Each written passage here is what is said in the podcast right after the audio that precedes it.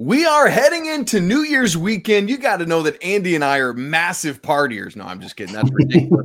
but it's time for college basketball teams to make some resolutions that obviously none of them are going to break in 2024. You are Locked On College Basketball, part of the Locked On Podcast Network. Your team every day.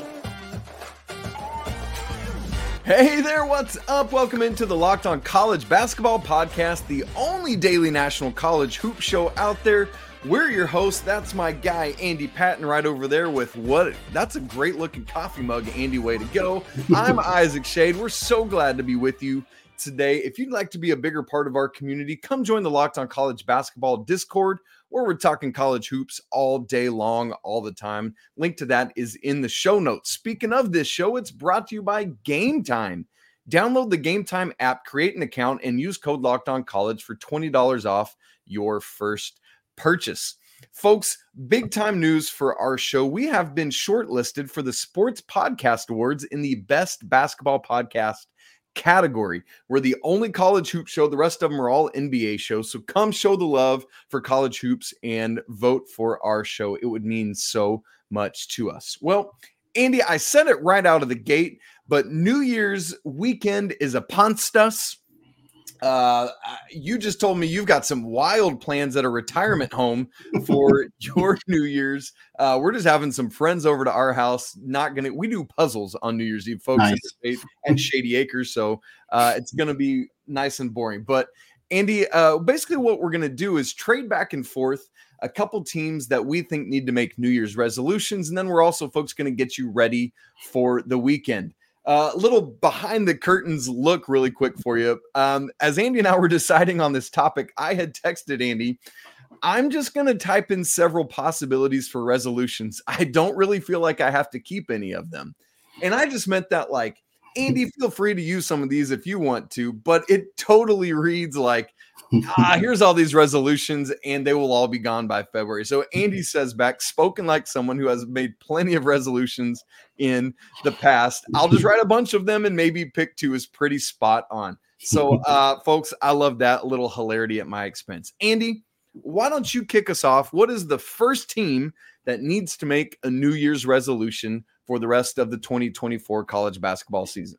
Yeah, I'm taking the USC Trojans, uh, and I tried to make my resolutions sound somewhat similar to kind of generic New Year's resolutions that you might see uh, people make, like taking better care of things, uh, taking better care of your possessions. And in this case, for USC, it's pretty simple. They need to take better care of the basketball. That's right the biggest issue for this team on a team that has frankly showed quite a few issues so far this season. They have not lived up nearly to the expectations. I, I think one of the biggest disappointments uh, in college basketball this season, although probably not even the biggest disappointment in their own conference, thanks to UCLA's uh, significant struggles this year. But for USC, uh, currently, as we're recording this, they are 290th in the country at KenPom at non steal turnover percentage pretty basic stat. Uh, how how often are they turning the basketball over when it's not getting directly taken away from them? There are only three Power Six teams that are worse at this metric than USC. Again, as we're recording this, those are Cal, Notre Dame, and DePaul. You do Where's not Louisville? Why aren't they on that list? I know. Shockingly, they're not on this list. Um, they're probably just getting bad shots up too early to, to actually turn the basketball over. Uh, but regardless, you don't want to be in a conversation with Cal, Notre Dame, and DePaul. That is not no. a good spot to be. Uh, for USC, the culprit is is pretty obvious. Uh, it's Isaiah Collier. He's he's fallen under a lot of criticism for this. Uh, in the first couple weeks of the season, his turnover numbers were over five per game. Uh, the expectation was always that that's going to come down as the year goes on, as he gets more comfortable, et cetera, et cetera. And it has a little bit, uh, 4.1 turnovers per game right now as we're recording, compared to only 4.3 assists. But at the end of the day, Collier is he's turned the ball over too much, and it's really uh, curbing this USC's team's ability to to get good looks, to not allow the other team to get out in transition, and it's it's been a, a, huge drag for a program that that had really high expectations this year, and for a variety of reasons, not just this, uh, have not met those expectations. Andy, that's that's nuts. I mean, if you're Andy Enfield, what do you do with this? Do yeah. you like give the ball to somebody else? Mm-hmm. Like, hey, Boogie, we want you mm-hmm. on ball more. Hey, little Bronny guy, like mm-hmm. let's get you some more ball handle. Like, you know, like you, I feel like you got to try something here. You can't just keep doing what you're doing. That's the de- definition of insanity, right? Mm-hmm. So like if you're Andy Enfield, how would you handle this, Andy Pat? Yeah. I think I think you got to try Bronny more on ball. I, I think mm-hmm. that's the solution. He's only played three games. Uh, he's averaging 1.3 turnovers per game, which I mean just means he has four turnovers in three games. It's a, a too small of a sample to really know, but Bronny was kind of lauded for his high basketball IQ, like for his, uh, he's not really, he's kind of more of an undersized two, I think. And I think certainly his expectation was that he would play more off the ball because Collier is going to be the primary point guard. But I think you got to kind of try it. You could certainly try Boogie there. He only turns the ball over 1.6 times per game, which for a guy with the ball in his hands as often as Boogie has the ball, that's pretty good. Uh, Johnson is is also kind of a bit of a problem for them. He's turning the ball over about twice per game, but he's not a point guard. I, I don't really think Boogie is, is either, but no maybe that's what you try. Maybe you just kind of write it out with Isaiah. I mean, he's so talented. His ability to get to the rim is unprecedented, but the shot hasn't really been there. The, the distribution facilitation skills, I think, are there at times. I think they'll be better in the NBA when he plays in a you know in a league with more spacing and, and yeah. less uh, kind of less bunched up the way that the college basketball is. But I'm not sure there's an obvious solution. You can't play Collier less, and I don't think they're going to slide him off the ball dramatically more, but perhaps a few more possessions where Bronny's the primary ball handler, Collier's playing the two. Maybe that could work for him, but I think the best thing is to just figure out why what you can do to help Collier get better at this because he's not only hurting USC but he's hurting his draft stock too. Well, and I was gonna suggest, hey, maybe just turn it over more on steals, like make the other team take it from right. you. But I was just looking at their total turnover percentage. It's not that much better, Andy. It's mm-hmm. it's double the non. So literally half of their turnovers are steals, half are non mm-hmm. unforced mm-hmm. errors. Let's call yeah. it that. But they're 241st in the nation in turnover percentage mm-hmm. in general. So that that doesn't get much better. So uh, they got to figure something out. Andy, let's switch to my first team if and we can, and that mm-hmm. is the Creighton Blue Jays. I, I kind of wrote mine up almost like a uh, governmental resolution. We mm-hmm. that we will score 70 points and shoot 30% from three or more in every game. Andy, here's why.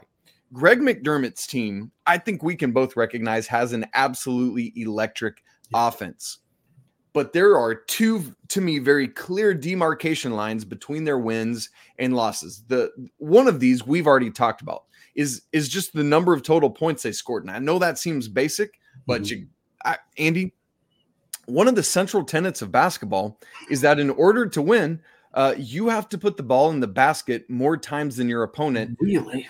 Yeah, it's this bonkers new thing they've come up with. Uh, they actually found some old documentation from Dr. Naismith and I had to put some lemon juice on. No, it was a whole thing. But um, for Creighton, in their nine wins, they've scored 79 or more points in every one of them. Here are their point totals in their three losses 48 against Colorado State, 64 against UNLV, 66 against Villanova. So there you go. Just score 80 or more points and you win. Here's the other thing. Here's the demarcation in the three point shooting in those games.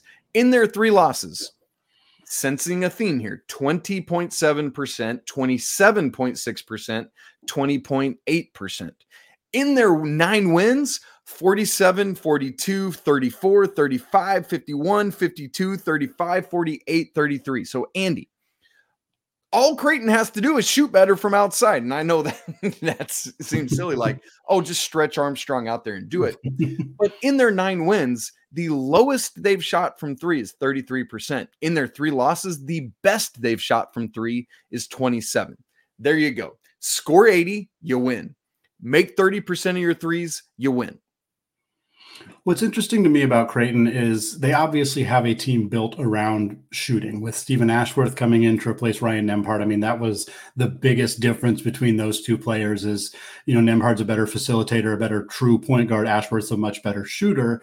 And then obviously Baylor Scheierman, tremendous outside shooter. Trey Alexander's a good outside shooter. Like this team is built to shoot from beyond the arc, but I feel like they could rely more on Kalkbrenner as a low post mm. scorer in games where the outside shot is not falling. You look at a team like Purdue, right. and obviously Kalkbrenner and Zach Edey are not the same. They are not going to be equal in terms of volume and uh, usage rate and efficiency and all that stuff. But like Purdue can really shoot it from beyond the arc. They're shooting over 40% from three, but part of that is because they have that inside out game. They can rely on the low post uh, and they can kind of get better open shots that way. It feels like Creighton their primary goal is to shoot threes, and then if they can also use that to feed the post, sure, they, they you know they'll do that as a secondary thing. I wonder if, it, particularly in games against teams that defend the perimeter well, or in just environments where they where they're not shooting the ball particularly well, trying to force the ball into the paint more and, and rely on Kalkbrenner, it feels like they're almost not trying to do that. Watching the Villanova game, and, and Villanova's got good low post defenders and, and handled Kalkbrenner sure. pretty well. But sure.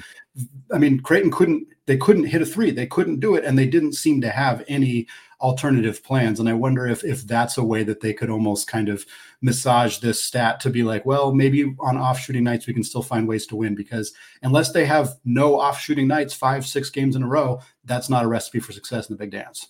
And you see it I, as you're talking. I'm looking at their point distribution. They are 14th in the nation in percentage of points coming from three at 39.8%. Mm-hmm. They're 319th in two pointers mm-hmm. and 329th in terms of points coming from the free throw line. Yeah. So, Andy, it's not just about Kalkbrenner, it's about yeah. getting it into the lane, getting fouled, and getting to the line. Like Trey Alexander should be taking like 87 free throws a game, man. He should be getting to the rim and doing yeah. it. So, yeah, there's got to be better balance there. Well, Clemson is a team that needs to avoid a second half lull as they get into conference play. And Texas A&M, they got a similar issue as Creighton. They got something that they really need to resolve this New Year's. We're going to talk about that after a word from today's sponsor, Game Time. Folks, maybe you missed out on a last minute Christmas gift for someone special. Well, good news you are in luck with Game Time. Now you can make it up to them by buying a last minute ticket to a big time conference matchup or even a college football playoff semifinal game. Game Time is the fast and easy way to buy tickets for all of the sports, music, comedy, and theater events near you with killer last minute deals, all in prices, views from your seat, and their best price guarantee. Game Time has exactly what you need. Folks should not have to worry about when you're buying tickets to your next big event. And thankfully, Game Time has you covered because they have deals on tickets right up to the start of the event and even an hour after it starts. It is the perfect place to find last minute tickets. Take the guesswork out of buying tickets with Game Time. Download the Game Time app now, create an account, use promo code Locked On College for $20 off your first purchase. Again, create an account and redeem code Locked On College for $20 off. Terms do apply. Hmm. Download game time today. Last minute tickets, lowest prices, guaranteed. Well, Isaac, we got two of our four New Year's resolutions taken care of for the USC Trojans and Creighton Blue Jays. One school in the Big East, one school in the Pac 12. Now we got an ACC school and an SEC school to look at here. And Isaac, I'll let you kick it off here talking about the Tigers of Clemson. Fantastic team so far this year. What do you think they need to do uh, to keep going this season? Here is my resolution for the Clemson Tigers. We resolve to keep it rolling. Andy, this program is unfortunately notorious for a strong non con start and then just absolutely falling off the face of the planet in ACC play. Now, granted, that was all in the like the end of the Oliver Purnell area mm-hmm. era. Let me just take you through the couple years there. 0506, 10 and 0 start. They went 8 and 12 the rest of the way, NIT. 0607, this is the worst of it. They started 17 and 0, 3 and 0 in ACC play, then went 4 and 10 the rest of the way, made the NIT. 07 and 8, 10 and 0, fell to a 5 seed, lost in the first round of the NCAA tournament. 0809 started 16 and 0, mm-hmm. ending up falling to a 7 seed, lost in the first round of the NCAA tournament. I mean, it's just brutal. Un- even under Brad Brownell, They've mm-hmm. only made the tournament three times, Andy, in in just six times in the 2000s in total, and not since 2021. This is a year like so many of those. To be fair, were about bad non-conference scheduling. Yeah. They just had weak, weak non-conference scheduling. This year, they've played a good schedule. They have legit dudes. I mean, PJ Hall right now has to be like top three of your thoughtfulness for ACC Player of the Year mm-hmm. consideration 20.8 points, 6.8 boards, 2.4 assists. Joe Girard has been a godsend coming over from Syracuse. And obviously, Chase Hunter keeps on rolling as the third leading scorer. That top three is great to me. The unsung hero is maybe Ian Schieffelin. Mm-hmm. Um, who's averaging just shy of a double double, 8.6 points, 9.4 assists. Um, and I think this is Brad Brownell's best opportunity to really, really, really make some postseason noise. And Andy, not just that, but regular season noise. Because while the ACC is strong, This is not, at least right now, an elite Duke team. I know that North Carolina is right now in the top 10. I'm not sure they're necessarily worthy of that right now. Miami hasn't been what they probably should be, and neither is Virginia. So. Like, I've so much of the bracketology I've looked at lately at different sites, they right now have Clemson as their pick for the automatic qualifier. Mm-hmm. Andy, I think this is the team to do it, but they got to prove it. Yeah, they absolutely have to prove it. And I think to, to your point about the scheduling, I think that's a huge part of this conversation and, and a huge credit to Brad Brownell for, for being willing to play good teams in the non-conference. I mean, they, they, they only have one loss on the season. Of course, it was that two point loss to Memphis, but this is not the same as those teams in the, you know, in the late 2000s who, who weren't playing quality opponents. Right now, Clemson, every, they have two non-conference games so far that are against teams outside the top 150 in KenPom. Everybody else is a top 150 KenPom team. Everybody else, or excuse, I guess 166, UAB's 166. Everybody mm-hmm. else in that conversation, they have wins over Boise State, they have win over Alabama, win over Pitt, win over or Pitt, I guess is a conference game, but win over South Carolina. like this TCU, this is a team that has played good quality opponents. They have beat good quality opponents. They are deep and they are experienced. I think the mm. experience is a huge part of this conversation. PJ Hall has been here for multiple years. He is an absolute star. He's one of, if not the very best player in the ACC. He is in that conversation. Joe Girard uh, is a transfer. He's new to the program. He's not new to the conference. He's not new to college basketball. He's been around for a really long time. And I think you look at a team that has that experience, that has felt that pain, that knows that this program has this reputation, that this has happened to him in the past, that it has happened to him in the recent past. Last year, you know, they, they kind of didn't do what they needed to do in conference play. So they're feeling the strain from that. And I think that this is the, the right recipe for Clemson to do what they need to do. They're not going to go undefeated uh, in the ACC, I don't think. I would be quite surprised if they were able to do that. But you know, you take some losses on the road at Duke, maybe on the road at Carolina, maybe you drop one of those games to Virginia or Miami. But uh, if you win the rest of your games and if you just continue to grow and learn and don't let a loss spiral into a second loss and a third loss and a fourth loss or losing four out of six or whatever it you know whatever it may be, if you can avoid those kind of slides this is a team that could come into the NCAA tournament with a, a, really favorable seed, one of the highest in school history. And not only that, they might be equipped to, to really make some noise. I love it. And that you talked about that non-conference strength of schedule. It's 49th right now mm-hmm. at KenPom. They're going to be tested early in ACC play, traveled to Miami on January 3rd and home against UNC on January 6th. So we'll find out more with that. Well, the team that I wanted to give another resolution for here is uh, Texas A&M, and the resolution is one that I've had personally on my list in the past: get outside more. And for A&M specifically, this means uh, shoot more three pointers, or I guess more specifically, make more three pointers because they're not good at that. One of the worst in college basketball right now, as we record this, 28.6% as a team. Man. From three. They are under 29% from beyond the arc as an entire team, 320th at KenPom, again, among the worst Power Six programs in the country at shooting the rock from beyond the arc. They're making about seven per game. They're attempting about 24 and a half per game. So again, the answer may not be take more threes. In fact, the answer may be take less threes if that's what they need to do. Uh, but they need to find a way to bump that percentage. They need to find a way uh, to not be giving up as many points uh, by not being able to knock down these outside shots. And it starts with Wade Taylor. Wade Taylor's this team's leading scorer. He's their best player. Uh, he's you know a guy who who has aspirations of being SEC Player of the Year. Uh, he's probably still in that conversation, but not at the you know he was kind of a preseason favorite. I'm not sure he's quite there now, and part of that is because he's not knocking down his outside shots. He was 35 and a half percent last year on six attempts per game. This year he's up to a little over seven attempts per game, but his percentage has dropped to 28.7. Basically, the same percentage as the team is the percentage that Wade Taylor is shooting. And, and you've got to hope that there's some positive regression coming for him as a guy who was much better in this area last season. But it's not just him.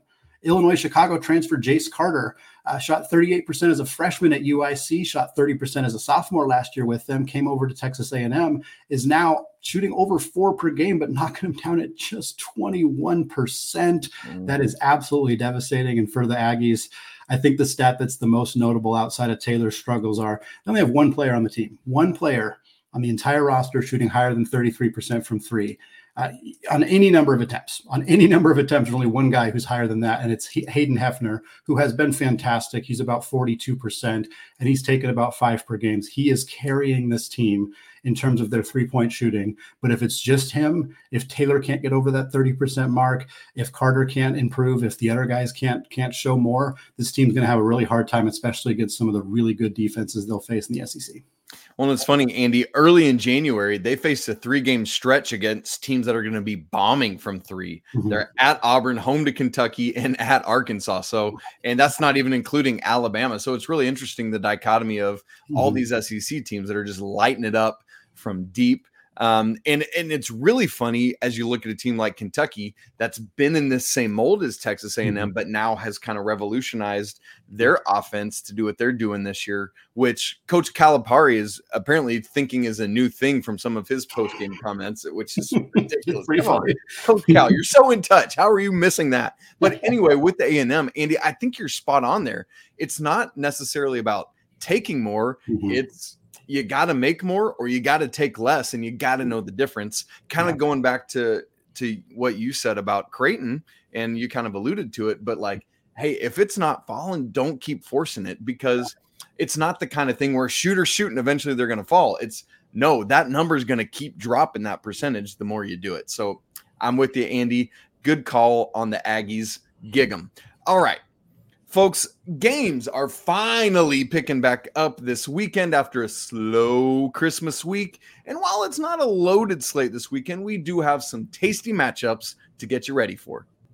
But before we do that, let me tell you that this episode of Locked On College Basketball is brought to you by our friends at FanDuel. As the weather gets colder, the NFL offers stay hot on FanDuel. Right now, new customers get $150 in bonus bets with any winning $5 money line bet. It's 150 bucks if your team wins.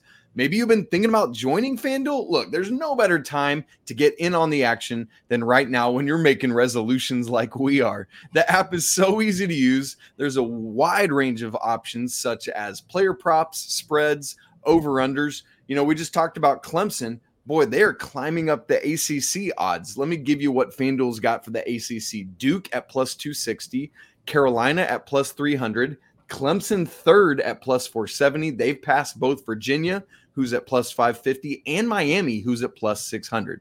So if you want to get in on that action or any of the NFL action this season, visit fanduel.com slash locked on to do so. FanDuel, official partner of the NFL.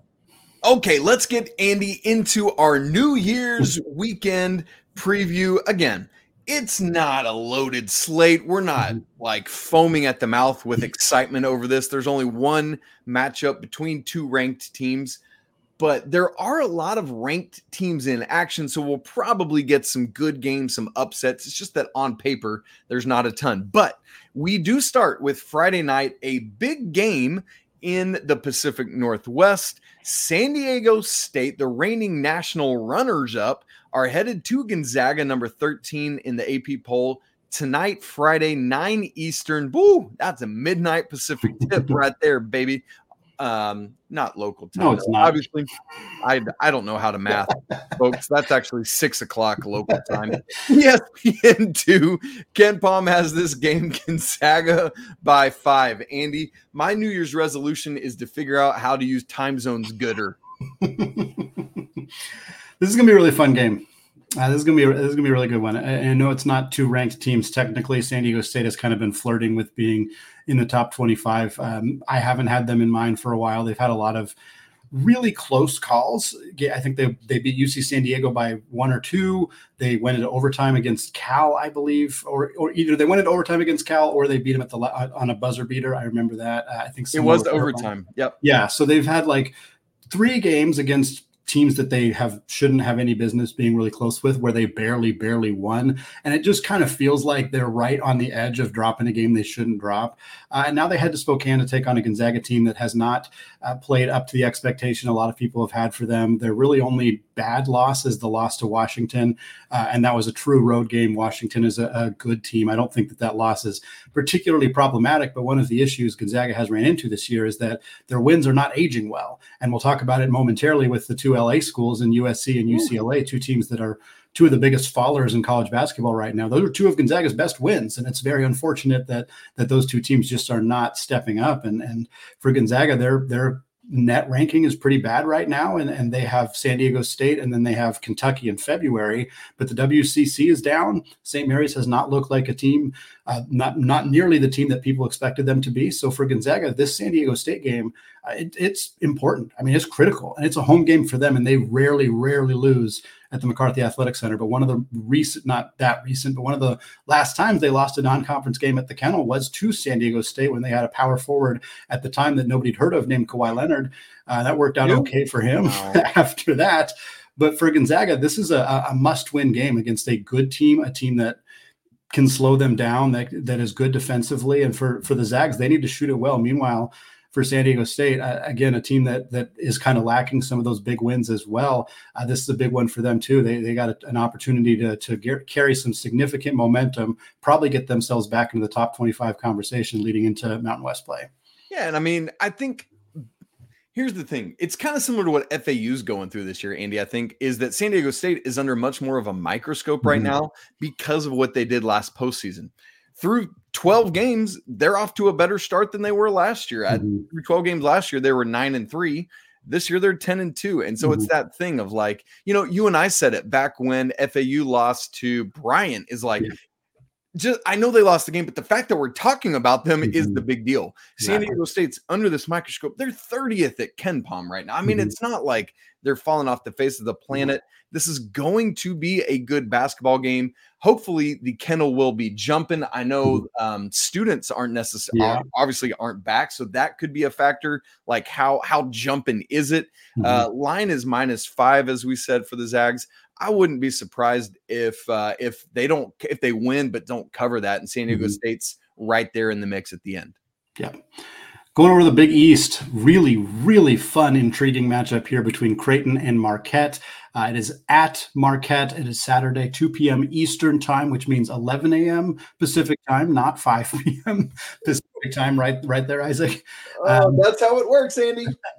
the game will be on CBS right now. The KenPom line, as we're recording this, is Marquette by three. And these two teams are, you know, coming into this this season, coming into Big East play, are kind of expected to be right at the top with UConn, and yet they both take losses in their first Big East games, making this matchup even more intriguing. Mm-hmm. And one of the one of these two teams is going to leave this game on Saturday with four losses just at the start of Big East play. One of these teams is going to be 0 and 2 to start the Big East season. Well, I, Marquette Marquette did beat Georgetown, so sorry, they, will be one with a win over Georgetown, so kind of like 0.5 and 2, I guess, for them. Um, Isaac, the question is simple: Which team is this is this game more important for? Creighton.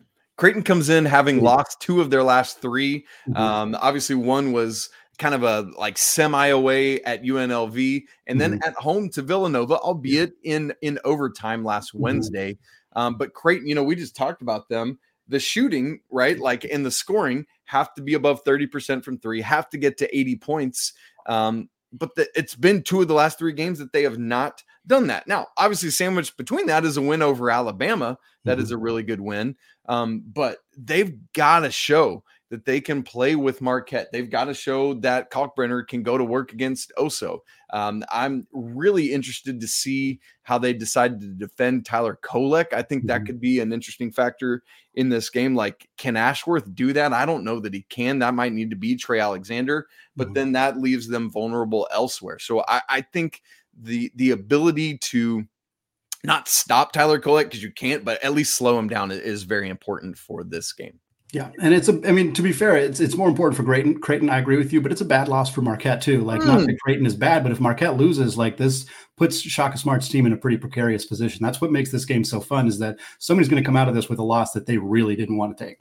Yeah, that's so true. Andy, let's keep going. Let's stay, uh, go back out west. Actually, um, on Thursday night, these games will have already happened by the time you're listening to this. Um, is UCLA will be at Oregon State, USC at Oregon. But then on Saturday, as you know, folks, mm-hmm. in the Pac 12, we have these pairs that go play and flip flop mm-hmm. over the weekend. So on Saturday, UCLA at Oregon, USC at Oregon State. Mm-hmm. Uh, the LA schools, as Andy referenced earlier, have not lived up to things. US USC hasn't lived up to it um, at to a lesser degree. UCLA is just like flat. Mm-hmm. We don't even know what's going on there.